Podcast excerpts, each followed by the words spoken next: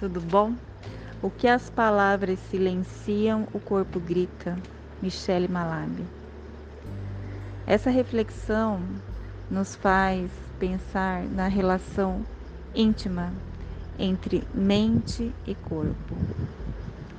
Essa dissociação que nós costumamos fazer muitas vezes nos prejudica na hora de entender o quadro depressivo. Então, separar a mente do corpo quando se trata de depressão faz com que nós percamos a possibilidade de, junto com uma medicação, com o acompanhamento de outros profissionais, com prática de terapias complementares, nos colocarmos no processo de elaboração dessa dor. E isso se faz através das palavras. Se faz através da nossa capacidade de começar a nomear esse emaranhado de emoções que está nos consumindo de tal forma que nos sentimos sem prazer na vida. Uma das características mais fortes da depressão é essa, anedonia, falta de prazer. E uma culpa não se sabe de quê. E um luto por algo que não se perdeu. São coisas inconscientes, por isso é preciso pôr em palavras.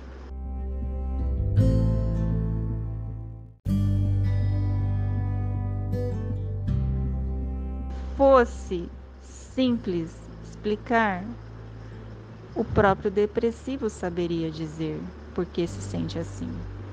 E aí vem é, uma dica para nós termos um pouco mais de empatia com as pessoas que estão num nível extremo, a ponto de terem ideações, por exemplo, suicidas, uma outra característica dos quadros depressivos. Eu, em outros podcasts, eu falei sobre nós procurarmos não julgar nossos pensamentos e nossos sentimentos. Então, quando se trata de pessoas que estão doentes, é preciso que nós sejamos capazes de suspender qualquer julgamento moral a respeito dos sintomas que elas estão apresentando. Então, pensar sobre a morte, é, sentir uh, uma necessidade de, de escapar daquela dor, isso tudo pode se manifestar em ideações suicidas. A pior coisa que a gente pode fazer é dizer assim: nossa, a vida é bela, é, como você tem coragem.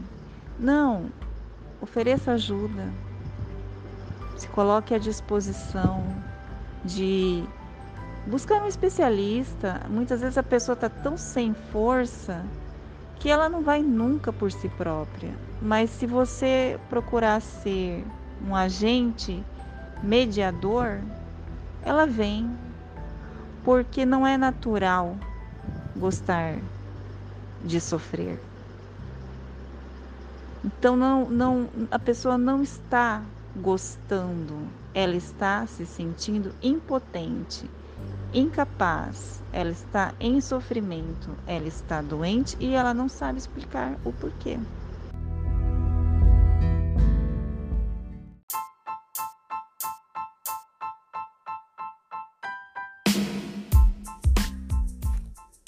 Você está ouvindo Meu Mundo Autista a informação que vence o preconceito.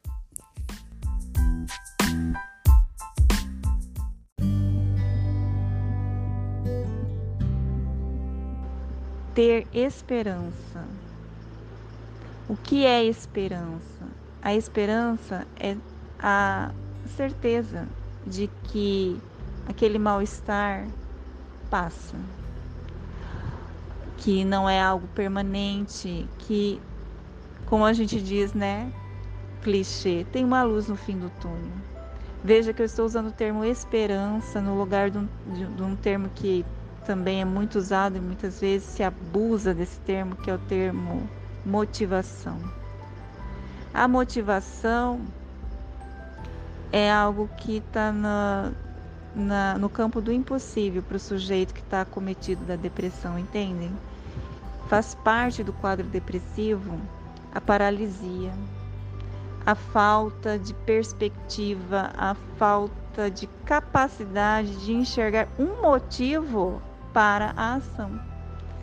Então, não contribui muito esse tipo de abordagem com uma pessoa que está num grande sofrimento é, desse tipo. Mas uma abordagem que mostra para essa pessoa assim: olha, vamos nos pôr a trabalhar sobre isso, né? Onde é que nós vamos chegar? Só vamos saber se a gente se pôr a caminhar. Caminhar é metafórico, é assim, é o trabalho de falar sobre o assunto, de tomar uma medicação, de é, iniciar alguma terapia complementar, algo que sirva para você, como eu, como eu gosto de, de pensar, né? Não existe a depressão, existem formas depressivas, é plural. É, sempre tem muito da nossa subjetividade. E aí eu quero chamar atenção para outra coisa. Quando nós estamos bem e olhamos alguém assim, é muito fácil nessa situação, é muito fácil nós cairmos é, no engodo de propor para a pessoa é, que saia dessa situação é, fazendo coisas prazerosas, mas ela já não está mais sentindo prazer.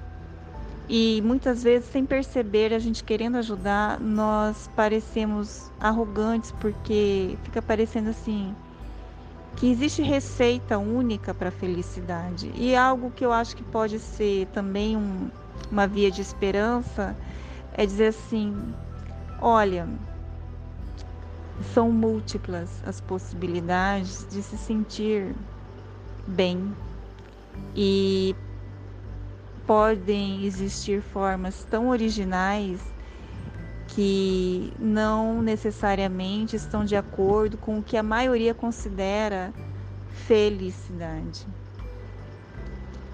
É se sentir confortável com quem você é, é ser capaz de suportar um pouco da tristeza que tem em cada um, porque tristeza é uma emoção básica também. É, se desapontar, é, se frustrar, é algo que faz parte do nosso desenvolvimento como espécie. Se a gente não se frustra, não se desaponta, como é que a gente também consegue entender os nossos limites? Como é que a gente aprende a bolar estratégias e mudar de rumo? Como é que a gente desenvolve a esperança se não tem como contraponto uma frustração? Ah, vou por outro caminho. Isso vai passar. Entendem? Então, quando a gente está bem e está equilibrado, a gente aceita é, essas nuances. Isso é um, fazer uma analogia com, a, com o mundo da culinária, isso é o tempero que dá sabor para a existência. Tem que ter esses contrastes. Quando a gente está acometido pela dor da depressão, pela doença, essa capacidade se perde. O porquê disso? Isso é só o sujeito em seu tratamento que vai descobrir. É preciso se pôr a caminhar.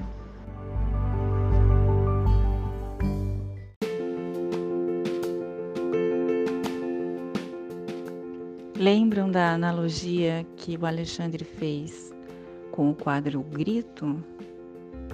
Então, podemos nós sermos essa ponte, podemos nós sermos pessoas que estão ali atrás daquela pessoa desesperada, assinando: olha, olha para mim. É, podemos ser aquelas pessoas, assim, que alguém olha e diz assim: eu posso contar com você.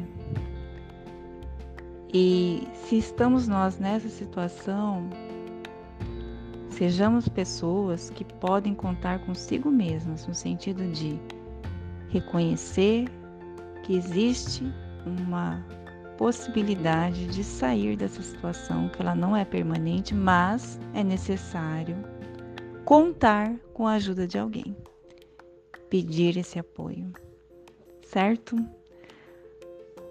Lembrei de um filme, Conta Comigo. O nome do filme é um clássico baseado num romance. É sobre amizade, é sobre um amigo estar disponível para acolher a dor de outro amigo que naquele momento está numa posição mais vulnerável é sobre se conhecer melhor, enfrentar seus medos. Não é sobre depressão, mas tem tudo a ver com uma postura que previne esse estado de coisas. Vale a pena assistir. Abraços.